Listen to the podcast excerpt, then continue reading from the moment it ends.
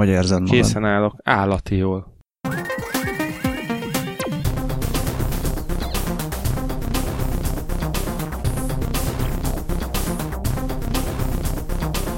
Most viszont tanulok az előző adásban. Ez itt a 20 perccel a jövőbe. Mondom már jó előre. Én Lövenberg Balázs vagyok, mellettem itt van Scully, Sziasztok! velem szemben Dávid, Hello. kint az utcán még meleg.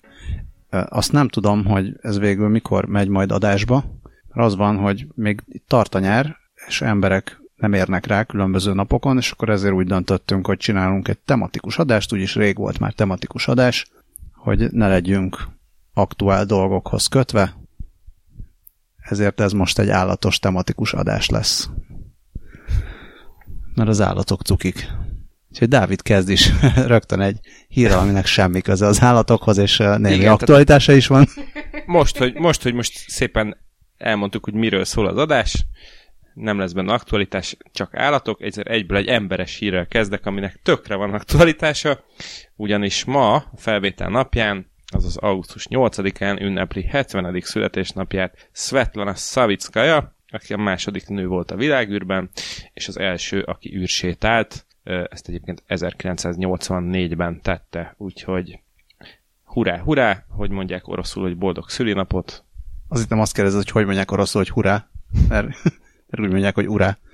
De még azt nyomoztam ki Svetlánáról, hogy ő az egyetlen ember, aki kétszeresen is a Szovjetunió hőse, hoppá. és mindenféle durva teljesítményei, rekordjai és aranyérmei vannak különböző pilóta és ejtőernyős sportokban. Hogy iszonyatosan menő ember. És egyébként a 84-es űrsétája során 3 óra 35 percet töltött a Salyut 7-es űrállomáson kívül, ahol, uh, ahol hegesztett. Jegyezzük meg, hogy Vladimir Janibenkov nevezetű kollégájával. Jegyezzük meg, és a felmérőben benne lesz. Ja, és még annyit, annyit hozzátennék, hogy az 57 szovjet vagy orosz űrsétáló űrhajós közül ő az egyetlen nő 2010-ig bezárólag. Hát sz- szedjétek össze magatokat, oroszok. Na, de más, ha már itt aktualitás, van állatos aktualitás is, Bizony. amit te már régebb óta tudtál, Dávid, pedig Igen. neked nincs is macskád. Nekem nincs macskám, ellenben ma van a macska, a Nemzetközi Macska Nap, ami nem összetévesztendő a Nemzetközi Macska Világnappal, csak hogy confuse the cat. Ö, igen, szóval van egy ilyen, amit a Nemzetközi Állatjóléti Alapítvány ö, hívott életre 2002-ben, úgyhogy éljen-éljen, éljenek soká cicák, Engem most már érdekel, hogy mi az a másik macska világnap, az, és a, miért nem az a ugyanez, nemzet- mint az. az, azt nem tudom, hogy miért, miért nem ugyanez, mint az, hanem, ö, hanem csak az van, hogy azt ö, február valahanyadikán, 17-én 17-én ünneplik Európában, Oroszországban március 1-én. Ez biztos a Gergely naptár miatt van így. Na igen, az, azért kerestem itt hosszasan, nem, ez nem fog kiderülni, hogy a február 17 nekem még úgy volt benne a fejemben, hogy ez Michael Jordan születésnapja, és tényleg. Michael Jordan a Nemzetközi Macska Világnapon született. Egyébként, ha már macska világnapok, azt tudtátok, hogy van külön ö, fekete macskák világnapja is, illetve Black Cat Appreciation Day. Persze nyilván nem tudom fejből, hogy mikor van, de a Facebook szokott emlékeztetni, hiszen ebben az évben minden nap, vagy ebben, ezen a napon minden évben posztolok róla, de külön Pedig van. nálad minden nap Black Cat Appreciation Day, nem? Hát egyébként egész pontosan igen, de a Black Cat Appreciation Day azért kell, mert a fekete macskákat, illetve általában a fekete állatokat viszik kevésbé, legkevésbé a menhelyekről. Igen, ráadásul a fekete macskákat Halloweenkor még bántják is, mert a hülye babonák miatt. A, azt tudom, hogy a Noé állat otthon például Halloween előtt után környékén néhány napig nem is ad ki fekete állatot. Én csak arra emlékszem, hogy szerintem a podcastban már volt erről szó. De, de a szegény fekete macskák miatt nem lehet elégszer elmondani. Lehet, hogy mostantól minden adásban ezt elmondjuk. Igen, azt hiszem, hogy akkor még nem ment a felvétel, amikor már mondtam, hogy én mindig elfelejtem, hogy miről volt szó a podcastban. Úgyhogy nyugodtan meséltek poénokat néhány hónappal ezelőttről, én ugyanúgy fogok röhögni Még akkor is, ha én mondtam. Kedves hallgatóink, majd egyszer lesz egy adásunk, ami, ami minden hír olyan lesz, ami már egyszer volt, és ki, majd kíváncsian várjuk, hogy Scully hanyadiknál veszi észre. Igen, hát az a baj, hogy egy alomhírünk van minden héten. Kezdjük például rögtön az okos alommal. Amikor megbeszéltük, hogy állatos tematikai adás lesz, akkor én nyilván szétnéztem, hogy milyen innovációk vannak a macskatartásban, és teljesen elhűltem, és sok-sok darabból kibővült a, a karácsonyi listám, például az okos macska alommal, ami öntisztító, és csatlakoztathatsz hozzá mobilappot, és monitorozhatod a macskád tevékenységét. Nyilván az öntisztító része tetszett a legjobban. A mozgásérzékelő érzékeli, hogyha ö, benne járt a macska. Már azt is érzékeli, hogy kiment, ez fontos, mert utána elkezd forogni, és mert mint a belseje, és így gyakorlatilag átszitálja a benne maradt terméket, és akkor így kerül a kiüríthető tároló részbe, a, amire már nincs szükség, és elvileg csak után kell tölteni alommal, úgyhogy én, én nézegettem, hogy ez biztos csak ilyen csomósodó alommal működik, tehát nekem nyilván nem lenne jó, mert mi szilikát használunk, amiből az egészet kell cserélni. Én azt néztem, hogy ha csomósodó, ha csomósodó lenne, akkor sokkal nehezebb lenne átszűrni, mert ott elég nagy csomók keletkeznek, tehát szerintem, szerintem működhet ez másra is, de az is lehet, hogy, hogy adnak hozzá olyan almot, ami, amivel működik. Tehát ebben van, mint a, mint a nyomtatóknál is, hogy a nyomtató olcsó, de, a, Igen. de az alom bele az drága. Ö, Ö, hát... meg, meg annyi kérdésem van. Csak annyit hadd reagáljak még az alom típusra, hogy a, hogy a szilika az pont olyan, hogy hogy így magába szívja a nedvességet, ö, és éppen ezért ugye ugyanakkora marad, tehát nem lesznek nagyobbak a darabok, ö, tehát egy idő után tök büdös lesz, de a szűrő nem szűri ki, vagy a szita nem rak, nem tehát a sziten pont nem maradnak fent azok a dolgok, amiket ki kéne dobni. Ö, úgyhogy ezért kell néha, ha ilyen alom doboz van, akkor néha ki kell cserélni az egészet. Szerintem azt ők sem mondják, hogy soha nem kell semmit cserélni, csak hogy, csak hogy nem, nem kell folyamatosan oda menned, és a kakát ki szitálgatnod belőle, hanem ezt elvégzi ő maga. Hát akkor lehet, hogy félreértettem valamit. Nekem így azért a videóból, hogy csak után töltöd, és minden szuper. Na, uh, inkább mondd te a kérdést. Én megnéztem közben a, a weboldalt, liter kötője robot.com.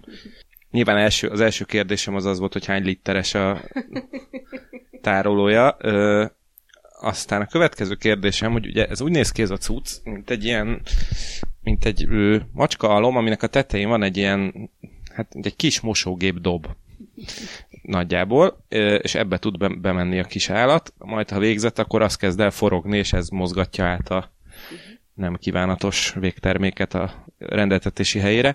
Na most mi van akkor, hogyha a kis állat meggondolja magát, és még visszamenne egy kicsit? Hát ez biztos érzékeli a mozgás érzékelő. Na jó, jó, de akkor... hát ismerve a macskák és a különböző háztartási eszközök kapcsolatát, hogy nem az lesz, hogy az első alkalom, amikor ez elkezd forogni, akkor a macska pánikrohamot kap, és soha többé nem megy a közelébe?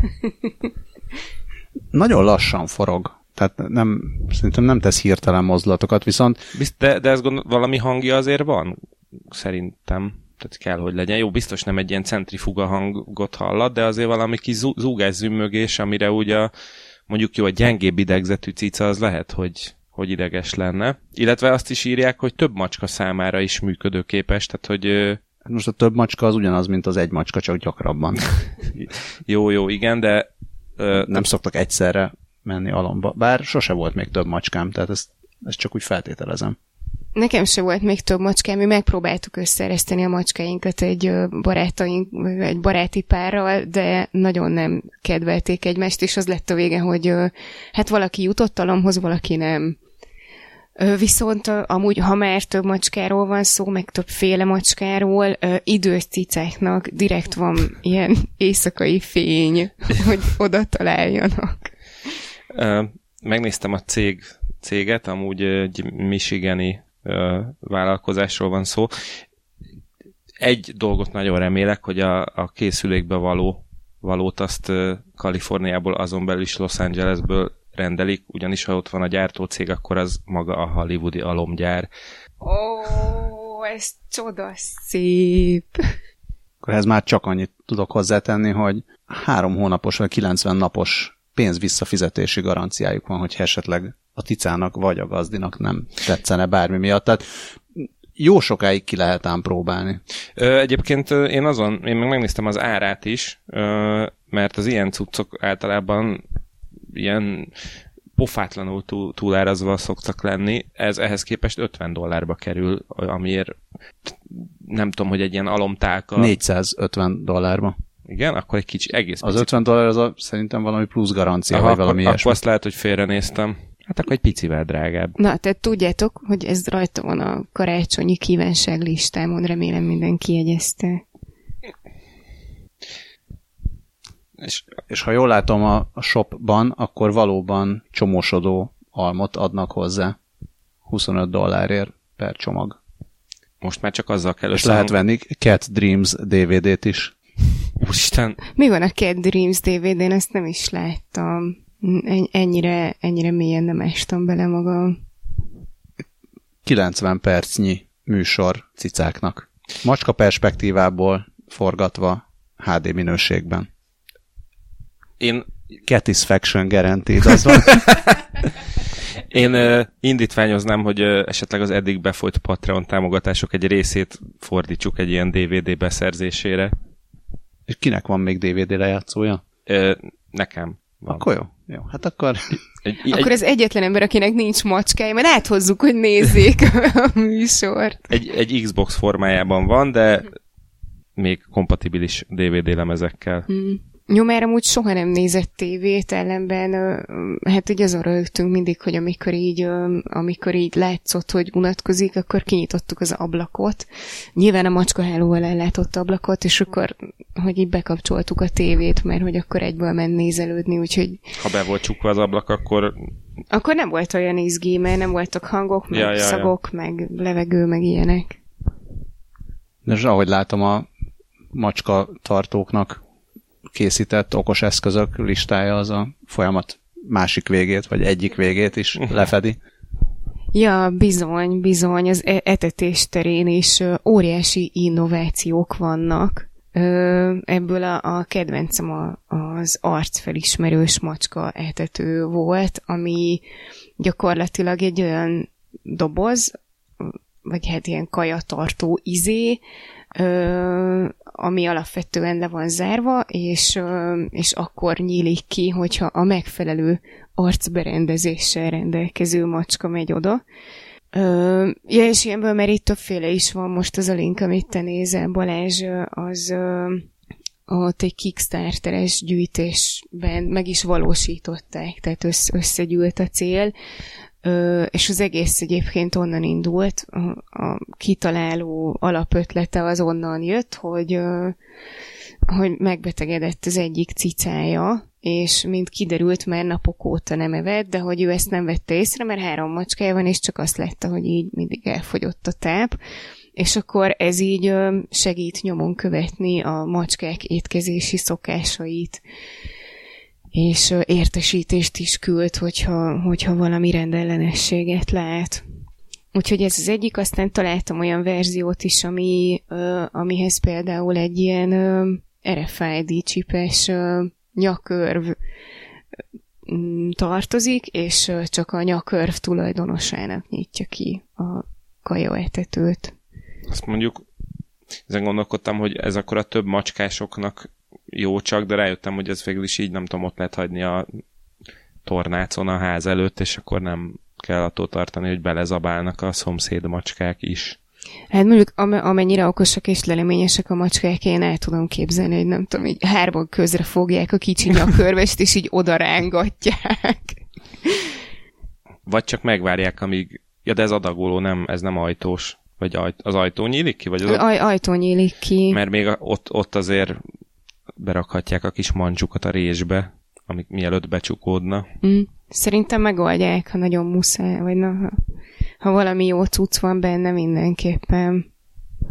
És akkor azt lehet csinálni, hogyha spórolni akarsz a macska kaján, de a szomszédnak ilyenje van, akkor gyárthatsz rá olyan kis baseball sapkát, mint amiről beszéltünk korábban, ami ilyen infravörös arcfelismerő összezavarót csinál macskáknak. A, a, hacker macskák támadása címen szeretnék egy Kickstarteres filmprojektet Igen. összehozni. Mr. Tajfelmer biztosan megrendelte. De annak ellenére, hogy összegyűjtött vagy 150 ezer dollárt Indigogon, nem tudom, hogy arról beszélünk-e, e- ezt találtam, ez a Bistro nevű. Amit már Catfy-nak hívnak. Bocsánat, igen. Ennyire már nem követtem. Szóval azt állítja, hogy a hardware már készen van, és még az appon dolgoznak, ami így érdekes, hogy már minden működik, meg az arcfelismerés is, de még az appot nem sikerült hozzá megcsinálni. Hát igen, ez fura. Viszont az arcfelismerő technológia is ö, egyre több élőlény csoportnál jelenik meg sikerrel. Azt akarod mondani, hogy elérkeztünk a tehenészet rovathoz? Bizony. Nagyon durva arcfelismerés az így az állatoknál mindenhol. Minden, mindenki ezt nyomja.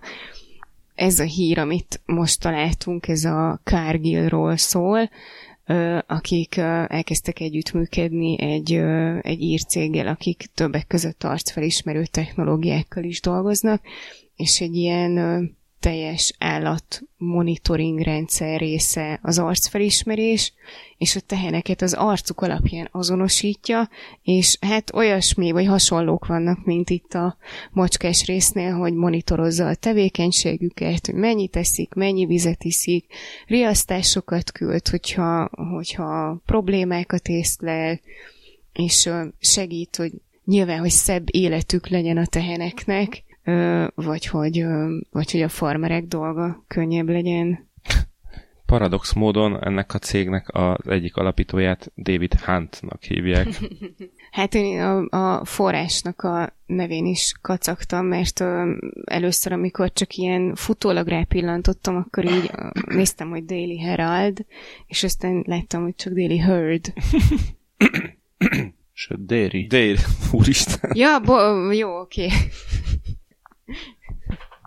Az a vicces, hogy ezen már múlt héten röhögtem, mikor bedobtam nektek a hírt, és már azóta elfelejtettem. Hát kár, hogy az Déri János nem érhette meg. Elnézést kérek a, nem tudom, 60 feletti hallgatóktól. De hát most nem ez a beszélgetés trágya. Ezt nagyon szépen kérlek, vágjad ki.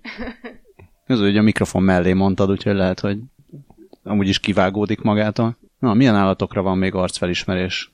Ó, mindenre. Oroszlánokat is követtek már a arcfelismerős rendszerrel, szintén így a, a viselkedésüket és a mozgásukat monitorozták ilyen állatvédő szervezetek, meg majmokat is.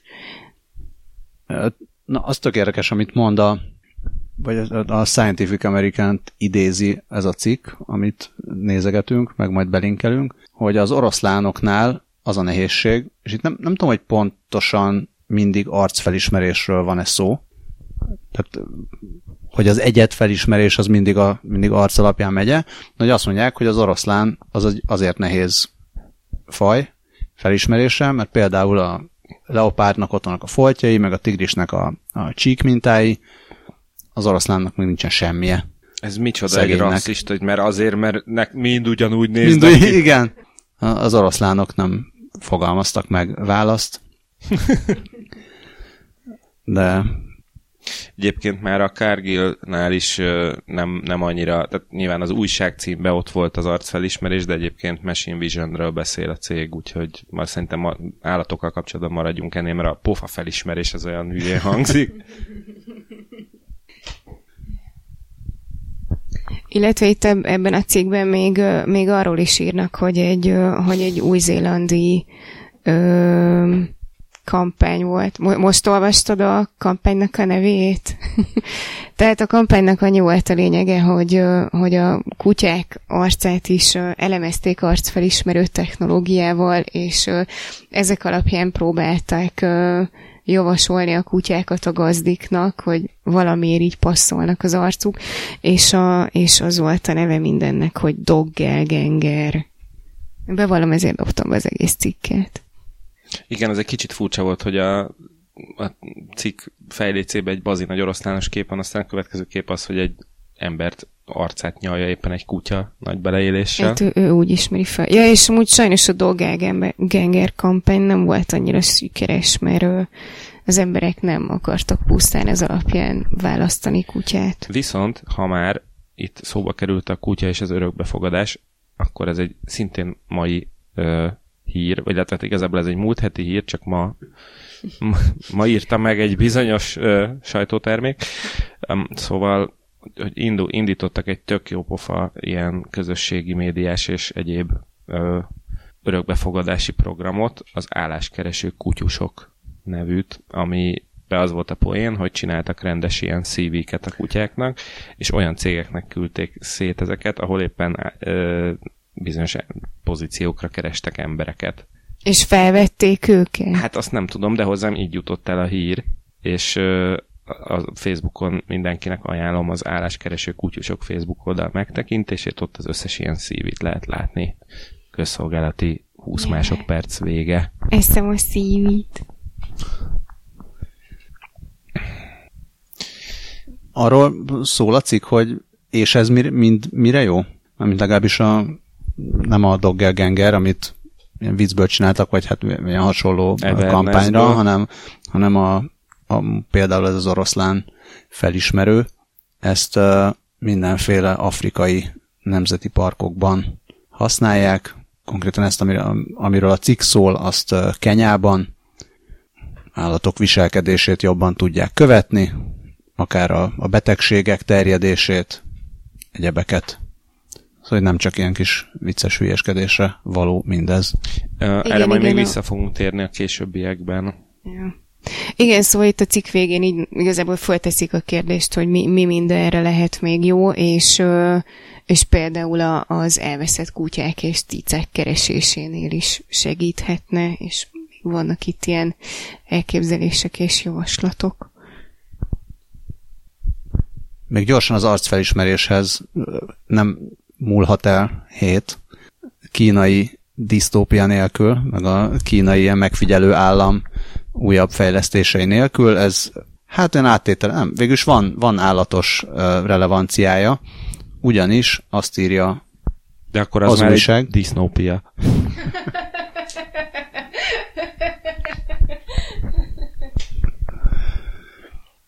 Ezt kérlek jegyezd a jegyzetekben, mint potenciális cím. Szóval egy kínai, kínai egyetem professzora a Galamb fedő nevű programot vezeti, ami nem olyan, tehát hogy mondjam, annyira nem konspirált fedőnév, ugyanis arról szól, hogy galambszerű drónokat fejlesztenek megfigyelésre. És amikor Balázs azt mondja, hogy galambszerű, akkor ezt, azt viszonylag szó szerint kell érteni, mert tényleg ilyen még a feje is megvan munkálva. Még a feje is galamb. Fröccsöntött műanyagból. Ilyen kicsit olyan, mint a, vannak ezek a játékok, hogy felhúzhatod, és akkor ott így kelepelve igen, repül, igen. eldobod. Ugyanez drónban, és legalább öt kínai tartományban tervezik bevetni ezeket. Hát sőt, azt állítják, azt állítja a South China Morning Post, ahol most nem is kattintok, mert ugye ők szokták azt csinálni, hogy írnak egy ilyen 50 ezer karakteres cikket, amiből egy, egy mondat, mondat a hír. Szóval hogy azt állítják, hogy az elmúlt években már 30 különböző kormányzati és és katonai szervezet csinált olyat Kínában, hogy madárszerű, vagy hát madárnak álcázott drónokkal végeztek megfigyeléseket. Hm. Legalább öt kínai tartományban mondják ők. Igen, és De is... akkor ezek szerint nem álcázhatták túl jól, hogyha ez kiderült, hogy modernnak álcázott drónok csináltak ilyet, nem? Hát lehet, hogy ezt utólag már nyilvánosságra hozták. De az is lehet, hogy ez ilyen ö, költség meg bürokrácia csökkentési akció, hogy elterjesztik Kínában, hogy valójában madárszerű drónokkal figyel az állam, és akkor mindenki, ha lát egy madarat, rögtön elkezd jól viselkedni. Ja. Ö, egyébként még az is lehet, hogy egyszerűen nem vették észre, mert ahogy olvasom, a, pro, a Galamb kód nevű programot Song Bifeng professzor vezeti, aki korábban a Chengdu J20-as, uh, vagyis Ázsia első ötödik generációs lopakodó vadászgépének a fejlesztésében vett részt, mint vezető tudós. De annak még semmi köze nem volt a madarakhoz. Hát nem csak lehet, hogy ezek is láthatatlanok lettek a végére a galamb drónok. Tehát láthatatlanok, de ha látnád, akkor úgy néznének ki, mint a madarak. Ez ilyen Nagyon. nagy művészi igényel tervezik meg. Igen, és közben éneklik a Davies in the Air-t.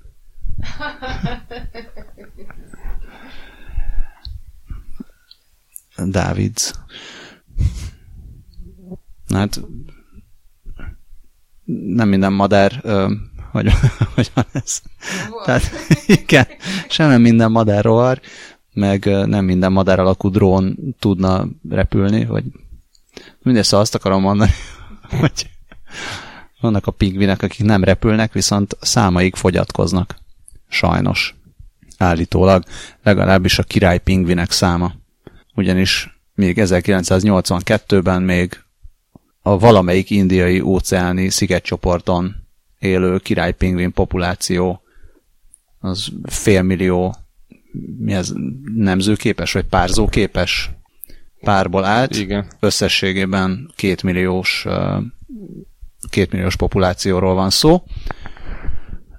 És igen, ez volt ez a Il o Cochon, ami nem tudom, hogy magyarul mi. Disznók szigete. Disznók szigete? Oké. Okay. Szóval ott él a föld legnagyobb királypingvin populációja, és uh, újabb kutatások szerint az elmúlt években közel 90%-kal csökkent a számuk, és senki nem tudja, hogy miért. Hm. Hoppá. 2017-re már úgy tűnik, hogy csak nagyjából ilyen 60 ezer párzó képes pár élt ott, és akkor hát mondanak ilyeneket ö, biológusok, hogy persze az is lehet, hogy, ö, hogy az elmúlt évtizedekben nem ugyanúgy mérték a, a populáció méretét, tehát lehet, hogy ö, régebben ö, helikopterekről helikopterekkel így fölé szálltak, és akkor így becsülték különböző módokon. Ma már ezt műholdas módszerekkel csinálják, tehát simán lehet, hogy ezek nem, nem pontos számok, így aztán a, a csökkenés mértéke sem pontos, de az biztos, hogy, hogy eléggé durva csökkenésről van szó, és nem tudják, hogy miért. Igen, de azt, Nem lehet, hogy a kínaiak láthatatlan tették őket.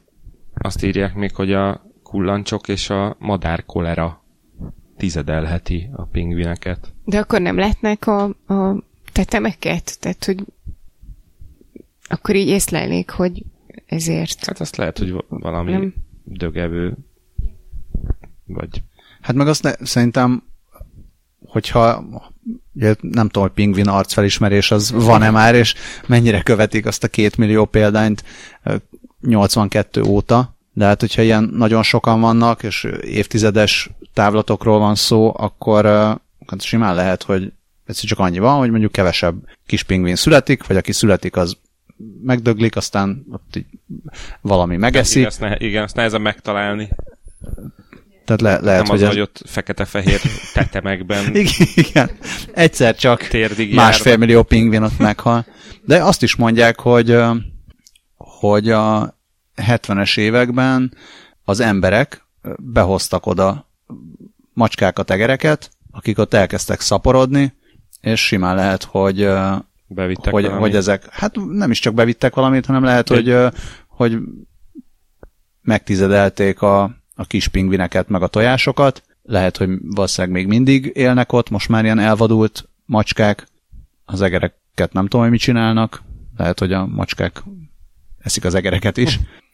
A, ugye volt, a, volt ez, amit, amit mondtál, hogy madár kolera, meg paraziták, van olyan elmélet is, hogy a klímaváltozás és a túlhalászat okozza ezt, mert van egy, azt hittem, hogy lámpás hal, de aztán gyanús lett, és magyarul gyöngyös halfélék, tehát a gyöngyös halfélék, amik a, a pingvinek ét, kedvenc ételét, vagy kedvenc étele, az ez, ez a hal. Szóval ez, ezeket túlhalázták, és a, mivel a vizek melegednek, ezért aztán a halak is máshova mennek, hűvösebb vizekre, és a pingvinek meg jól éhen halnak. Szóval ez van. Hogyha valakinek esetleg van másfajta elmélete arra, hogy miért csökken a király pingvin populáció a Disznó-szigeten, az mindenképpen írja meg nekünk király pingvin jeligére. Az a baj, hogy nem csak a pingvinek fogynak. Az is baj, hogy ők fogynak, de... hát igen, de a, a, az nekünk ugye a cukiság, a világ cukiságának a csökkenésen kívül nagyon nem fáj. Ö, annyit hozzátennék, hogy még az előző hírben nyilatkozó ö, ökológus szakértő, akinek azt hiszem, hogy az a neve, hogy Di Borsma, azt mondta, hogy a pingvinek ilyen ökoszisztéma indikátorfajok, tehát nagyon sok mindenre lehet következtetni a pingvinek életéből és halálából az, az ökoszisztémára mm, tekintve, az ökoszisztémát tekintve, úgyhogy azért a vigyázó szemünket a pingvinekre is vessük. Hát most vetettük. De közben a másik szemünket meg a magyar méhekre vetjük, és azt olvastam, tuk a Kubiton, meg talán máshol, hogy idén tavasszal elpusztult a magyar méhállomány fele. Jaj. Az elég, igen, elég nagy jaj. És az egyik uh, legismertebb Al Einstein idézet szerint, nem? Hogy ezt, ezt nem, nem, nem az szokták, nem az szokott lenni az egyik ilyen Einstein idézet, hogy uh, ha a méhek elpusztulnak, akkor tíz éven belül mi is elpusztulunk, vagy valami hasonló. Én, én, én annál rövidebb időt tudok, viszont nem kapcsolódik hozzá Einstein neve. Te lehet, hogy én nem eszem annyi mézet. Nem? Te nem, nem Einstein-től ismered? Nekem nem, nem, nem, én ezt már ilyen tök általános... Széchenyi? Do- Dózsa László. Szóval elpusztultak a méhek sokan Magyarországon, és hát ez amúgy is probléma világszerte is. Miért pusztulnak a méhek?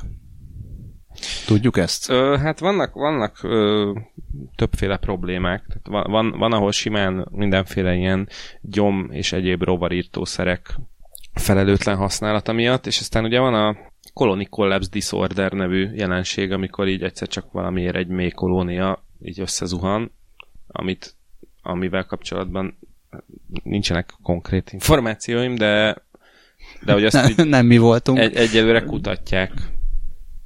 És ö, talán a klímaváltozás is belejátszik, meg ö, az ilyen egyel ö, ezoterikusabb fórumokon az is szokott lenni. A hogy föld mágneses terének hát megfordulása? Az is, az is meg, meg a sok csúnya az elektroszmog, de hát az már nyilván az alufóliás sisakos rovat. Viszont Bros Péter nyilatkozott ennek kapcsán, aki volt a Malackaraj podcast vendége. Ezt csak most látom. És a 80-as években viszont sikeres pop együttes névadóként is. Jaj. Viszont azt nem is mondtad, hogy a, már volt korábban is már tömeges pusztulás, ahogy olvasom, itt a két évvel ezelőtt is volt egy tömeges pusztulás, amikor az Országos Magyar Méhészeti Egyesület vizsgálata kimutatta, hogy a, a Karate Zeon nevű piretroid írtószer, rovarírtószer okozta mindezt. Igen, hát igen, itt is probléma, hogy azt írja a Kubit, hogy csak tehát, hogy ne, lenne, ne, simán lehetne ezt használni, ha az előírásokat betartanák, ami azt jelenti, hogy azután lehet elkezdeni a permetezést, hogy a méhek már befejezték a napi munkájukat. Szegény méhek. Drágább lesz a méz, és rosszabb lesz a virágoknak. Meg aztán nekünk meg is. Aztán meg a gyümölcsöknek, is, meg igen. nem tudom még, még minek, amit a méhek poroznak be. Igen, és akkor emiatt az emberek tök stresszesek lesznek. És az emberek tök stresszesek lesznek, akkor... Akkor a kisállatok is. Bizony. Mit lehet tenni? Segít a Digipet. Uh, kicsit megtévesztő volt az átvezetésünk, mert már mind, bár minden kult szó elhangzott, uh, a Digipet a Unisys Corporationnek egy kiváló fejlesztése, uh, egy olyan hordozót fejleszt kis állatoknak, a, ami stresszmentesíti azt a macerát, amikor az állatokat el kell szállítani valahová, akár a nyaralóba, vagy akár ilyen hosszabb utazásra is. Hát hogy lehet ezt stresszmentesíteni? Hát ha engem kérdezel, akkor azt mondanám, hogy egy jó nagy adag sajtba tekert izé, kis állat nyugtatóval, de nem. Ö, valójában egy ö, olyan ilyen okos ö, hordozónak hívják ezt, vagy igen, nevezzük hordozónak. A hordozó. Olyan hordozóról van szó, amiben ilyen mindenféle okos szenzorok vannak, és ezek méricskélik a, a kis állatnak az oxigén szintjét, a hőmérsékletet, a vibrációt és a fényt, és azonnal figyelmeztetik a, egy, egy a, applikáción keresztül a, a gazdit, és hogyha repülő, repülő útról van szó, akkor a légitársaságot is, hogy bizony itt van egy-két probléma, amit meg kellene oldani. Mondjuk ezen ugye elgondolkodtam, hogy repülés közben az app hogyan értesít, hogyha ugye törvénytiszt szabálykövető állampolgár módjára repülőmódban van a telefon, Az hagyján, de hogy oké, okay, hogy elküldi az értesítést, és, és, és akkor, akkor mi van? Igen. Ezt megkérdezte a cikk írója is. Chris Lowe. Ki, gondolom, a Bojack Horseman rokona. A válasz az, hogy hát nem sokat lehet tenni. Ez van. De hát előtte meg utána lehet tenni valamit.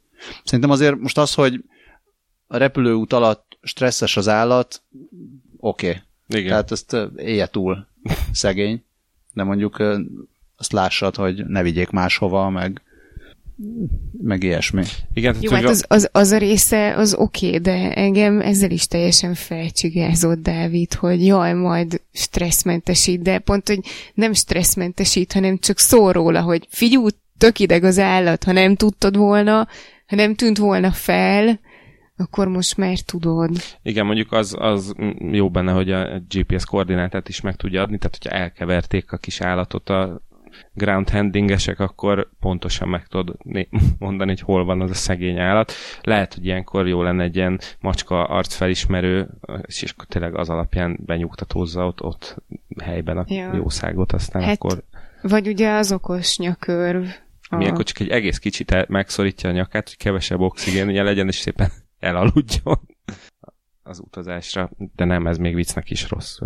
Bocs, tudom, hogy, hogy így ezen hüledezek, és akkor közül meg itt izé tízezrével halnak a pingvinek. Az sem jó. Egyik sem jó. Vigyázzatok az állatokra. És hogyha Ö- azt írjátok a címben, hogy így stresszmentesíti, akkor legyen a cikkbe is az, hogy stresszmentesíti. Egyébként nem, valójában megkövetlek, mert a cikk címe az úgy hangzik, hogy arra törekszik a, a cég, hogy stresszmentesítse az állatszállítás Ja, hát tő- felhasználói élményt, Törekedni.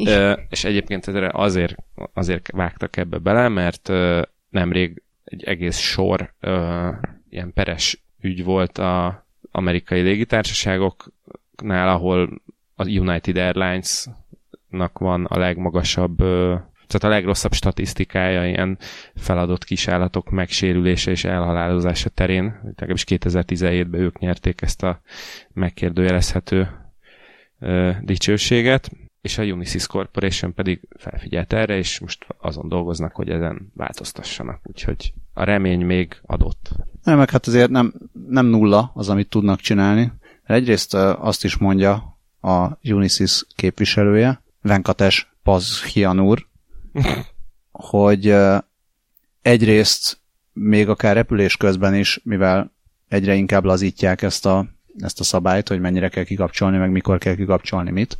Tehát, hogy azért valamiféle üzenetküldés, meg kommunikáció az, az létezhet. Másrészt a Földön is sok olyan eset van, hogy például a, a hordozót kinhagyják a napon sokáig, és akkor érzékelhet, hogy hoppá, már 50 fokos a kutyám egy fél órája, akkor talán valaki nézzen már rá. Ha már fél órája akkor 50 fokos, akkor már nagyjából mindegy. Ja. De igen. Igen, én ezen is, igen, ezen, ezt, ezt próbáltam elképzelni, hogy amikor a légitársaság megkapja ezt az üzenetet, hogy az épp levegőben lévő Párizs-New York járaton a kis círminek ö, kicsit, fel, fel, kicsit ideges lett, és akkor így ott ül az ember, és hát oké. Okay. Vagy azonnal küldik majd a spambe ezeket. Minden esetre az a terv, Tehát ez megint csak így PR-re nagyon jó, hogy stresszmentessé tesszük a kisállatok utazását, de a cégnek az is a célja, hogy egyéb ö, ilyen szállítandó dolgok esetében is meglegyen a, ez a fajta ilyen követés, meg, mm. meg okosság. Transparent Igen. cica. Tehát, ö, tehát mit tudom én, amikor gyümölcsöket szállítanak, ott is biztos nagyon fontos, hogy folyamatosan legyen egy, egy stabil hőmérséklet, páratartalom, akármi, akkor gondolom erre is majd alkalmazzák ezeket a technológiákat. Ja, és akkor úgy voltak vele, hogy kiskutyával és kisgyerekkel, meg női mellekkel mindent el lehet adni, és akkor így végigondolták, hogy mm, melyik, melyik illene a mi kampányunkba, és a, az elveszett gyerek az így durva lett volna, és akkor ez. Igen. Az, a baj, hogy ezek a kisállatok rettenetesen érzékenyek. De hát már-már annyira, mint a mimózák. Na, és akkor azt képzeljétek el, kedves hallgatók, hogy már a mimózáknak is van ö, internetes hálózata, sőt, vissza, kicsit visszakacsintunk a tehenekre is, ugyanis ö, az Index mértékadó két nappal ezelőtti híre szerint titkos mobil hálózat épül marháknak és mimózáknak, és mindenhez egyébként egy szemedgyönyörködtető ö, 8 bites anim gifet rittyentett valaki, vélhetően talán szarvas. De igazából a lényeg ennek az egésznek, Hiszen szarvas marha látható itt. jogos, jogosan, igen.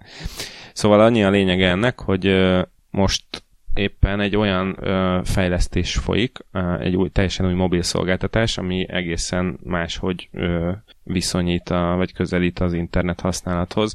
Mert ugye eddig, ö, ugye, ami most van, ugye mindenkinek ott van a széles sáv, és ö, most a keskeny sáv, vagyis a Narrowband ö, IoT hálózatról van szó. Uh, ahogy az Index fogalmaz, az épül egy teljesen új mobil szolgáltatás, amelyben egészen másképp mérjük majd a kényelmet. Például me- megtudhatjuk, hogy mennyit nem kell 35 fokban gyalogolni, vagy hányszor nem kell otthon várni a villanyóra leor- leolvasására.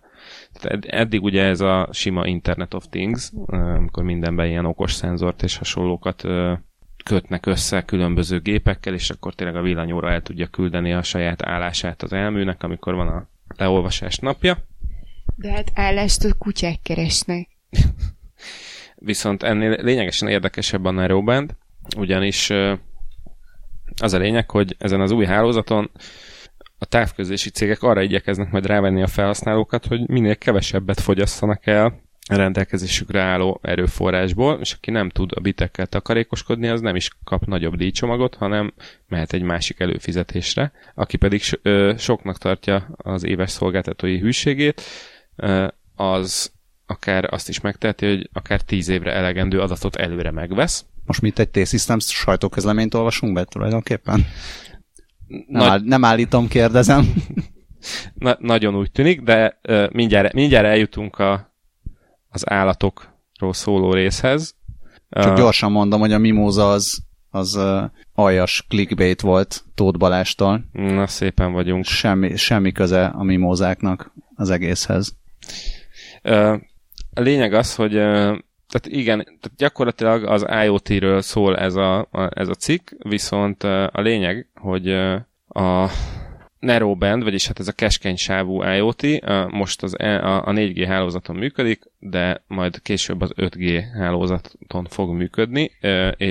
Ez azért jó, mert a 4G lefedettség már most nagyjából megvan, és olyan dolgokat fognak majd ezen használni, mint a wifi-s lámpakapcsolók, termosztátok, szenzorok, stb.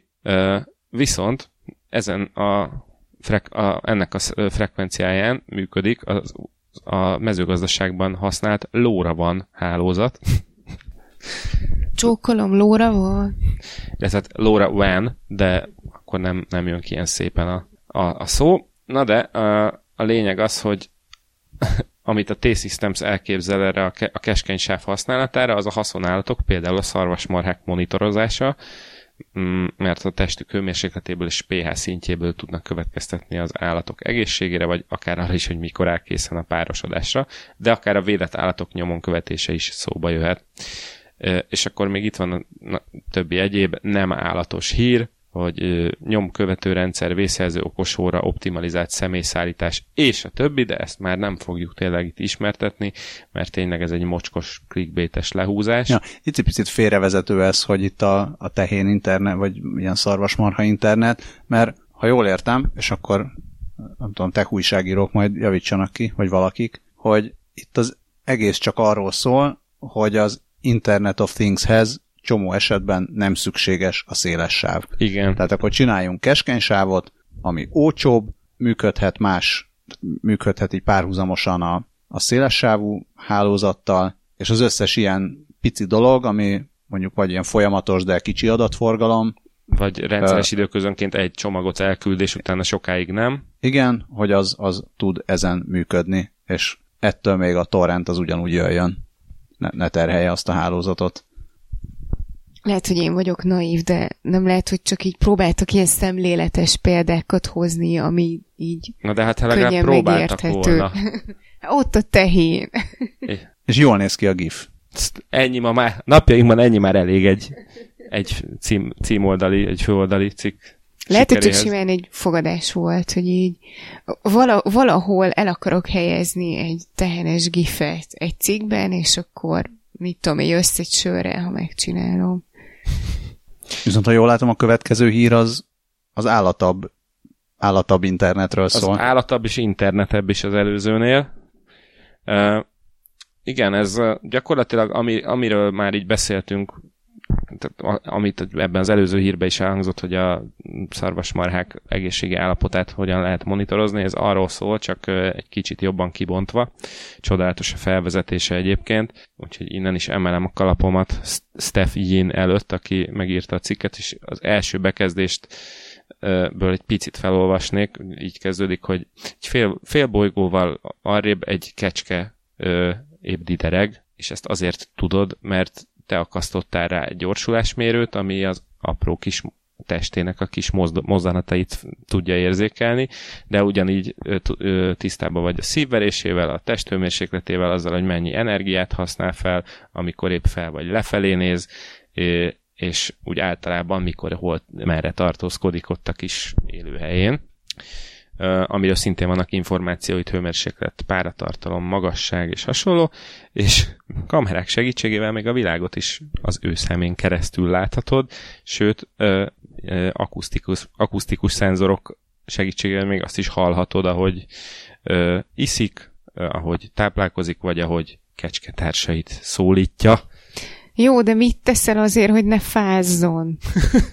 hát, ha látod, hogy didereg, akkor nem tudom, köthetsz neki pulóvert, vagy, vagy küldhetsz egy üzenetet a, a juhász kutyád okos nyakörvére, hogy akkor pedig be kéne hajtani a csordát a csűrbe, vagy nem, ahol tárolják a kecskéket fél bolygóval arrébb. E, és hát akkor itt szépen végigveszik, hogy, hogy, hogy hát milyen története van az állatok megfigyelésének, és itt, itt már a vadállatokról is szó van. Eleinte még ez ilyen teljesen egyszerű ö, emberi erőforrást igénylő dolog volt, oda ment az ember, azt megnézte, hogy mit csinálnak a jószágok, de aztán ö, későbbiekben már, már a a 20. században elkezdődött a madarak meggyűrűzése például, és akkor ez alapján már csomó információt kaptak a vándorlásukról, meg a, az egyéb szokásaikról.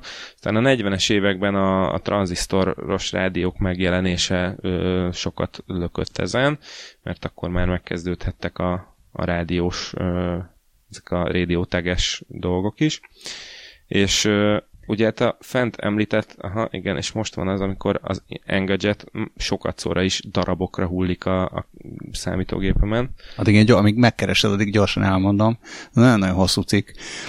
Viszont valahol ott a lent ilyen háromnegyedénél kiderül, hogy a, van egy Seattle ilyen természetvédelmi óvoda, tehát egy olyasmi, vagy hát ilyen elő, előiskola, mi ez, ilyen álti per valami, amilyen erdei iskola, és annak az alapítóját úgy hívják, hogy Kit Harrington, aki nem azonos a trónok harca, trónok harcába játszó színésszel, azért sem, mert ez úgy tűnik, hogy nő.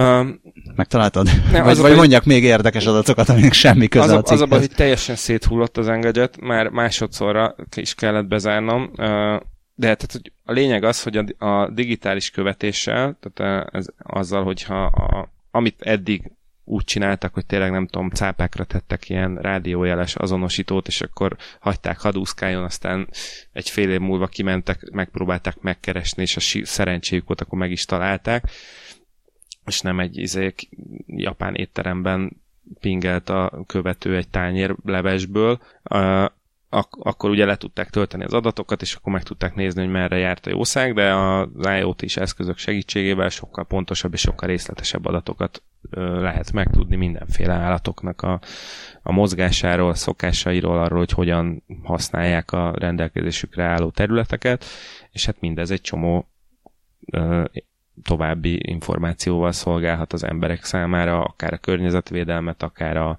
nem tudom, településfejlesztést és hasonlókat illetően.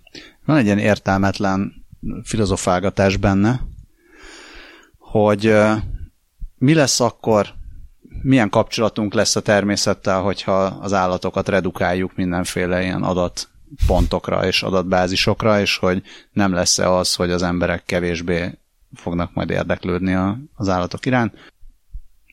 Nekem ez egy picit, elég ilyen erőltetetnek tűnik. Ez egy kicsit erőltetett szerintem, és tehát igazából mindenhol az látszik, ahol ilyen IoT is, meg big datás dolgokat bevezetnek, hogy egy csomó tök érdekes dolog kiderül az olyan területekről, amit akár eddig, addig is már viszonylag jól ismertek, és az mindig egy ilyen tök nagy lökést szokott adni, meg egy csomó új érdekes fejlesztésnek a teret ilyenkor, úgyhogy szerintem ez, ez tényleg csak azért, hogy valamit írjon oda tisztelt újságíró, hogy mégse legyen egyértelműen egy, ezért, hogy hívják, mi a szó? Részrehajló, ezt szerettem volna kimondani. Hát én például a fitness karkötőm kapcsán sokkal többet tudok a saját mozgásomról és aktivitásomról, de nem vesztettem le érdeklődésemet. A testem iránt is nem tekintem adatpontnak. Ez egy teljesen jó érv szerintem, ezt a jövőben használni fogom, hogyha ez felmerül ez a kérdés. Meg ideje lehet követni a költöző madarakat, talán pont gólyákat. A költézet napján. És um, nem, ez csak azért, mert a feleségem kedveli ezt nagyon, hogy a mindenféle gólyákat lehet külön-külön követni, hogy most éppen hol járnak, hogy most még itt vannak, de miért vannak még itt, miért nem indultak el, ilyenkor már el szoktak indulni, és rajta se érzem, hogy eltávolodott volna Nem, ennyire a természettől. Például ez is egy tök jó példa, mert hogy vannak olyan fészkek is, am- amik be vannak webkamerázva, és hogy az, az minden évben tuti híradós hír, hogy az XY gólya megérkezett a héttornyos kis falujába. Én pont azt akartam kérdezni, hogy ilyen va- vadetető kamerákat nem szoktatok nézni. A Facebookon.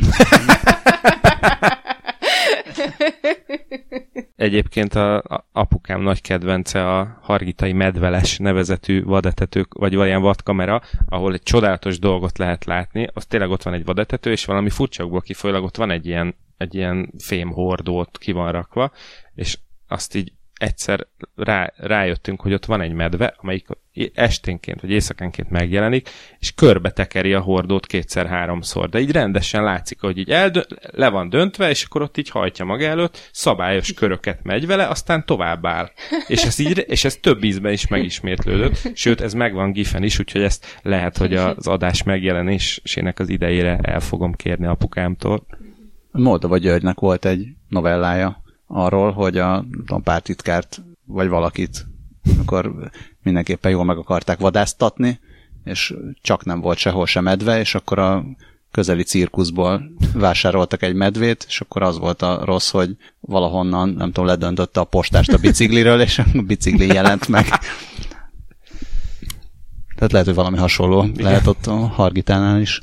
Nekem kettő nagyon rossz szóvic is eszembe jutott. Az egyik, hogy az alkalmazás, amin keresztül őket követed, az, az, az a WhatsApp, és a másik pedig az, hogy ami a madaraknak a fake Facebook, az a növényeknek a virágháló. és ezzel már Gyönyörű, gyönyörű. Nem tudok belekötni. Ez egészen fantasztikus volt. Még a, nem, nem tudom, ki, ki volt az, aki kifogásolt az átvezetéseket? Hát szerintem egy szava nem lehet ehhez. Valószínűleg azért, mert már felakadt szemekkel fekszik a hangszóró mellett. Heveny epilepsziás. Nem, mert, mert nem hallgat minket, csak a no such thing, ez a fist, mert ők sokkal jobbak nálunk. Na, és még ott is állatok vannak.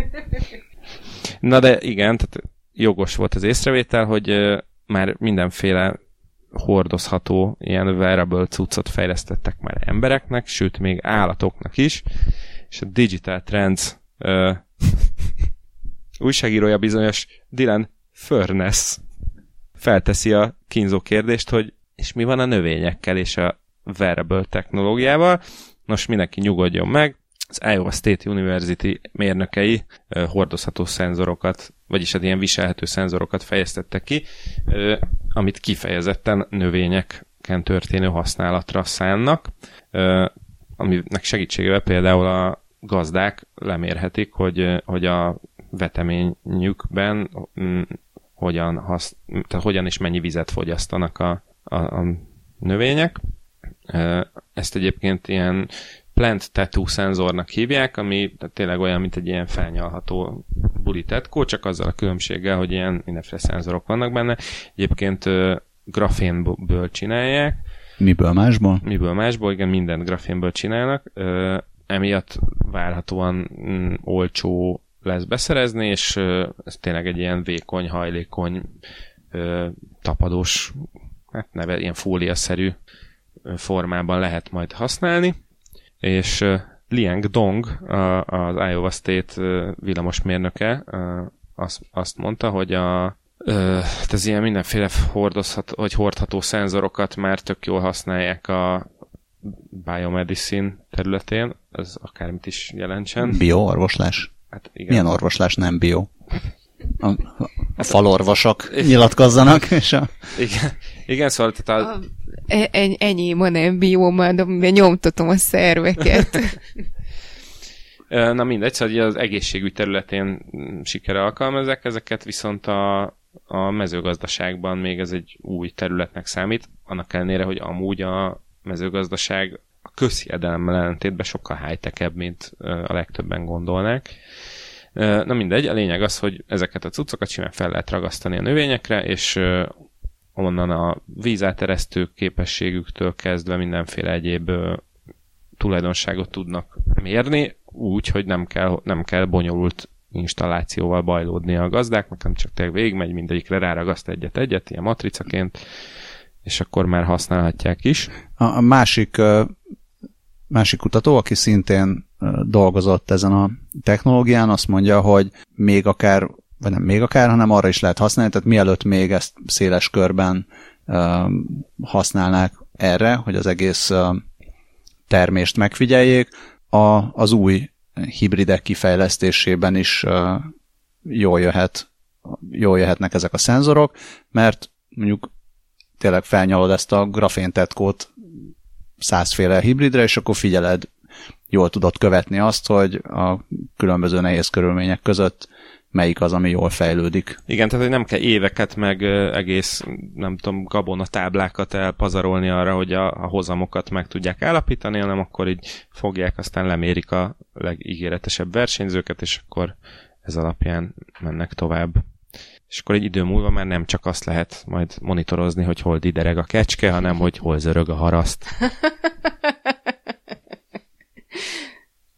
Én annyit akartam megkérdezni, amikor itt nyúlkáltam a mikrofonért, de közben megválaszoltátok, hogy, hogy amiket ez a szenz, ez a felragasztható vagy wearable szenzor megfigyel, ezeket nem lehetett már korábban megfigyelni a növényeknél, nem wearable, hanem csak simán ilyen mellé odarakható szenzorok segítségével? Tehát ez, hogy mennyi vizet fogyaszt, ez hát biztos meg lehetett, de hát az olyan béna, az annyira, annyira múlt.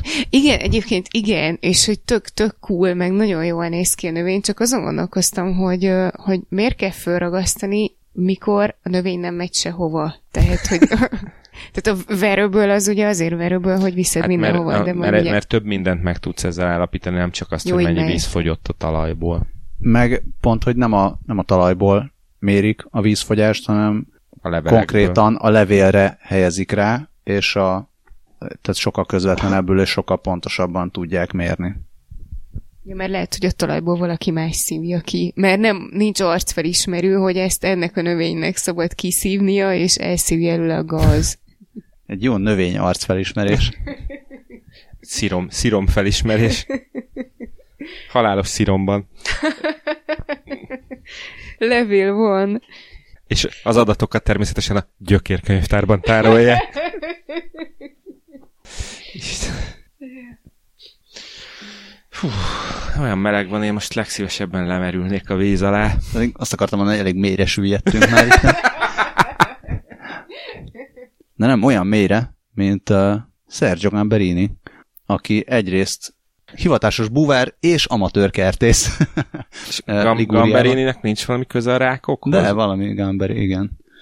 Éppen a helyi gazdálkodókkal haverkodott, amikor arra gondolt, hogy milyen jó lenne, hogyha a tenger alatt lehetne termeszteni növényeket. Nem tudom, mennyit ivott előtte, és a, barátai is kétkedéssel fogadták az ötletet. Mit, mit? Mert nem volt rajta szenzor, ami mérte volna a fogyasztást. Minden esetre azt csinálta ő, hogy üvegházakat készített, nagyjából ilyen 6 méterrel a tengerszint alatt. Amit valójában ilyen műanyag búraként kell PVC, elképzelni. igen. Hát De mégis üvegház. üveg, üvegház az. Fólia sátor.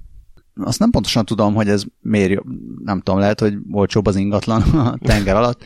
Ma már hat ilyen tenger, vagy hát víz alatti üvegházat működtet, amiben bazsalikomot, paradicsomot, különböző salátaféléket, epret, aloevérát, mentát, majorannát és édes gyökeret termeszt. Mondjuk a mentán annyira nem lepődöm meg, mert szerintem a menta az kiírthatatlan, tehát az bárhol megterem.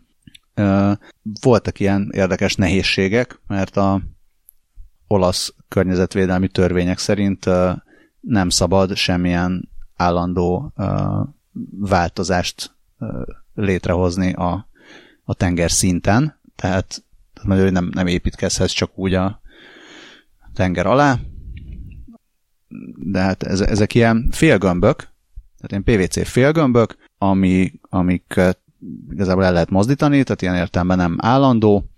Ja nem, először PVC-ből készítette, de aztán a ilyen téli viharok szétrombolták ezeket, ilyen nagy, nagy hullámok voltak, és, és ezek után ilyen merevebb plexiből készítette az új üvegházakat acélvázzal. És tök érdekes a, a, az van, hogy valahogy ilyen, ilyen félig áteresztő az alja a cuccnak, ezért valamennyire így átszűrődik a tengervíz, de ugye nem önti el az egészet. Van egy ilyen um, lengés csillapítószerű szerkezet az alján, hogy, um, hogy elege, tehát eléggé ilyen rugalmasan tudjon a, a szerkezet reagálni a, a hullámokra is, nagyjából ilyen 70 tehát a felszíni, felszínre érkező napsugárzásnak ugye 70 az ebben a mélységben még, még eléri a növényeket, a maradékot, meg hogyha mondjuk tél van, vagy, vagy felhős az ég, akkor,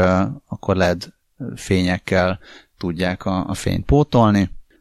Az elektromosságot egyébként még a, a, a parton elhelyezkedő van egy ilyen kis szélturbina, meg, meg napelemek, és a, az a terv, hogy a, tehát egyelőre még az édesvizet azt máshonnan kell, azt kintről kell bejuttatni, de az a cél, hogy a, a jövőben teljes mértékben a, a tengervíz ö, só talanításából tudják ellátni a növényeket. Igen, és ezt viszont simán meg tudják oldani, mert hogy ugye ez nem teljesen zá- zárt ez a félgömb, ezért bejut alul a tengervíz, ami aztán elpárolog, lecsapódik a búrán, és akkor ott már kiválik belőle a só. Arról nincs szó a cikkben, hogy mindez mennyibe került, ugye? És kivel fizettetik meg? De csak úgy, úgy összevetettem volna a menta, meg a paradicsom piaci árával. Hát arról nincs szó, viszont ö, a, ö, ősszel, szeptemberben tart mindig egy szüreti mulatságot, Ó, ez a jó ember. Ö, És ott partiznak búvármaszkban? Ö, nem egészen, hanem hogy a, a, ilyenkor összegyűlnek a családdal, és ö, megfőzik mindazt a növényzet, növényt, amit ö, a víz alól szüreteltek, és azt írják, hogy a pesto ennek az egyik csúcspontja, mert a... Az a pesto. amit víz alatt termesztett bazsalikommal ízesítenek, és azt mondja a jó ember, hogy ö, kérdezték sokan, hogy van-e különbség az íze között a szárazföldi és a tenger alatti pesto, vagy mi bazsalikomnak, de nincs. Tehát akkor ez miért is jó? Vagy mondtátok, csak lemaradtam? Hát biztos ki lehet találni sokféle indokot, hogy miért jó. Uh, amúgy itt nagyjából kétszeres a felszíni nyomásnak a, a nyomás, és emiatt állítólag a különböző kémiai tulajdonságai, például hogy itt a, a vegyi anyagok koncentrációja az, az más a, a növényekben, mint, a, mint az ilyen simán termesztett növényekben. Például a bazsalikonban több az eugenol, ami valamiféle összetevője a bazsalikon olajainak, eszenciális olajainak, meg több a klorofil, és uh, olyasmiben spekulálnak, hogy esetleg a, a kozmetikai vagy, vagy kozmetikai iparban, vagy pedig a gyógyászatban, ahol bizonyos um, ilyen összetevők koncentráció esetleg fontos lehet, ez lehet, hogy erre, erre van valamilyen hatással, és állítólag egy francia gyógyszeripari céggel van már valamiféle szerződésük, hogy az egyik üvegházat kibérelték, és akkor aztán, de azt nem árulja el, hogy miben működnek együtt, meg miről lesz szó. Úgyhogy Egyébként nem, azt, azt mondja, ja, bocs, ja. lehet ugyanezt akartam mondani. Nem, nem, nem, nem, nem mondjad. mondjad, mondjad, mert én, én hogy az egyik, egyik előnye az például az lehet, hogyha tényleg sikerül megoldani azt, hogy a tengervízből tudják az egésznek a, a vízellátását biztosítani, akkor olyan helyeken, ahol az édesvíz ritka, vagy nehezen elérhető, vagy drága, ott is lehetne növényeket termeszteni, és akkor ez jó lenne. De ez még sok-sok év. Jó, így már értem, és aláírom. És uh, erről, hogy a francia gyógyszeripari cég kibérelte a, az üvegházat, de nem mondják meg, hogy mire. Erről az jutott eszem, amikor a Breaking Badben ott szenvedtek, hogy nem volt hely, ahol tudták volna főzni a metet. Hát, hogy ezt így biztos, ezt nem nézi senki, hogy a víz alatt mit csinálnak. Florida Man installs underwater MATLAB. Sharks get high. És a cikknek úgy van vége, hogy és egy krokodil leharapta a lábát miközben. Igen, természetesen. Úgyhogy hazafe- hazamenni már nem tudott, ezért kellett hívnia valamilyen személyszállító eszközt. Nagyon szép. Én akartam pályázni a legbénább átvezetésre azzal, hogy ezt a hírt semmi nem tudja überelni. De hazud, nem, nem, nem hazudnék, de csodálkoznék, hogyha ezt még egyáltalán nem sütöttük volna el. Jó, de tudod, hogy én vagyok az, aki nem emlékszik rá. A, az adás tematikájához kapcsolódva neked van aranyhal memóriád. Ja, hát ezt a, nehéz eldönteni, hogy ez a jövőről vagy a múltról szól. Minden esetre a Gizmodon olvastam, hogy a Michigani kolondban, ami nem tudom, hogy Kolumbuszhoz, vagy pedig a végbélhez kapcsolódik. Bélapát falva. Vagy, a, vagy mi a, a kettős ponthoz. Igen. Kolóniákhoz. Szóval egy ott élő ámis ember indított egy hát ilyen taxiszolgáltatást, vagy ride-sharing szolgáltatást a lovaskocsiával, és úgy hívja, hogy Ámis Uber. Már az Uber, Ubert is amisítják. Na jó, jó, de hogyha ők nem használnak okostelefont, akkor hogy hívják? Integetnek. Na de hát akkor ez csak látótávolságból működik. Tehát gyakorlatilag csinált egy lovas kocsi taxit, amit le lehet inteni, és elnevezte Uber, ám is Ubernek. Gondolom azért nevezte el így, hogy írjon róla a Gizmodo, és beszéljenek róla a 20 perccel a jövőbe podcastban. Amit viszont ő nem olvas és nem hallgat, mivel ám is. De lehet, hogy valaki felolvassa neki. Először lejegyzeteli papírra, és aztán felolvassa. Most itt ámisozunk jobbra-balra, nem tudom, hogy minden hallgató tudja, hogy mik azok az ámisok. Az ámisok az egy olyan keresztény szekta felekezett valami, csoport az Egyesült Államokban, akik számára a technológiai fejlődés az megállt valahol a 18.-19. században, és nem használnak semmiféle technológiai eszközt, ami, ami ennél későbbi. Tehát a, elektromosságot, meg a, ilyesmit. A, ami igen érdekes Ugye? Összeütközésekre ad lehetőséget a civilizált világgal.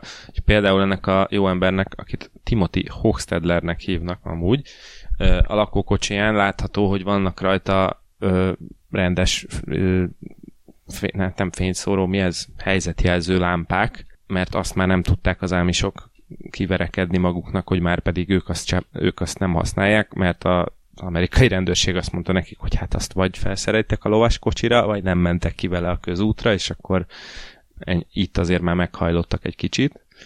Ö, illetve nem tudom, hogy valaki nézte az Amish Mafia című ö, pseudo dokumentum sorozatot a Discovery-n, ö, ami egy Amish mafiáról szólt, ott viszont a főnöknek már elég komoly mobiltelefonja és hasonlója, bazi nagy pikápja, és ö, automata lőfegyvere is voltak, ami kicsit talán ő, ő egy ilyen liberális, ám is. Liberális. Liberális, igen. Na ennyik voltak ma állatokról, növényekről, és a Szovjetunió hőseiről. Nagyon szépen köszönjük a hallgatást. Most már csak vége lesz a nyárnak, és visszatérünk a rendes kerékvágásba, mint az ámisok. Állítólag nem volt újabb iTunes review. Meg tudod ezt erősíteni? Igen, és nagyon szomorú voltam, mert legalább 20 percet rááldoztam az iTunes telepítésére, azért, hogy megtudjam, hogy semmilyen új szöveges review nem érkezett március óta. Az öt csillagokat szépen kapjuk, az nagyon kedves tőletek, de, de a kedves soroknak én még jobban örülök, és mindig továbbítom a fiúknak, és ők is szokták lájkolgatni, meg mosolygó smileyzni de az öt csillagot is nagyon szépen köszönjük, köszönjük a mindenféle megosztásokat mindenhol, még a Facebookon is, pedig elnyert Zuckerberg, és um, ez bocsánat, zárójeles megjegyzés, főleg, hogy most azért fogják elővenni a Facebookot, mert éppen az a hír járja, hogy hát a felhasználók pénzügyi adataival nem egészen, hogy is mondjam, etikus módon sáfárkodnak, de ezt majd a következő ez, adásban igen, ez most kifejtjük. mindenkit nagyon meglepett, és majd valamikor egyszer lehet, hogy foglalkozunk vele.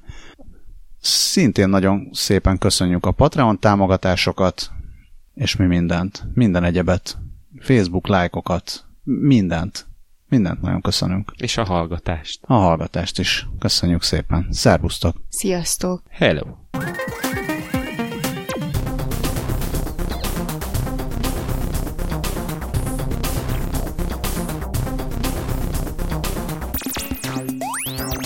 Elmondjuk még, hogy a kutya, a, ami itt ugatott a végén, semmi közünk hozzá, és az adás készítése közben egyetlen egy állat sem sérült meg. Hát de lehet, hogy mondott valamit. Lehet, hogy mondott valami fontosat. És akkor ez lesz az első adásunk, amihez egy cold close is társul.